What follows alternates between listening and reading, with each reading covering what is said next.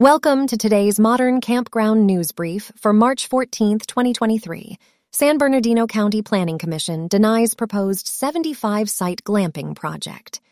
In San Bernardino, California, a proposed 75 site glamping resort in the Flamingo Heights area was denied without prejudice by the County Planning Commission due to concerns raised by the local community and the Mojave Desert Land Trust about the potential environmental impact, zoning regulations, and community concerns. The proposed resort included several amenities and structures, such as a restaurant, pool, and helipad. The concerns raised by local residents and the MDLT highlighted the importance of conducting thorough environmental studies and addressing community concerns before proposing new glamping projects. The denial of the proposed project serves as a reminder to the glamping industry to consider environmental impact, community concerns, and zoning regulations to ensure that the proposed project is beneficial to all parties involved. Glacier National Park to reopen Avalanche Campground, other parks in spring 2023.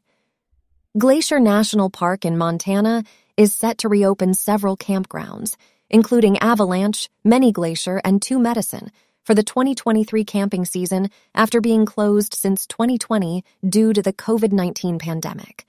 The park has implemented a new policy requiring advance reservations through recreation.gov to manage visitor flow and provide a better camping experience.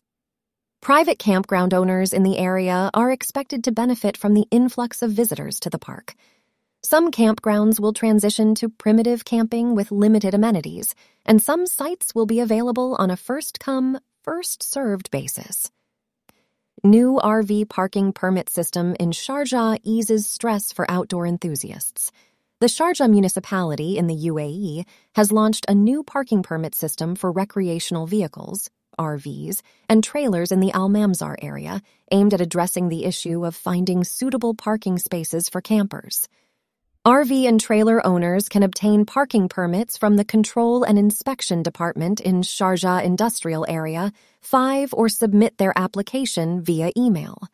The new system presents an opportunity for private campground owners to attract more customers and also has the potential to increase tourism to the area.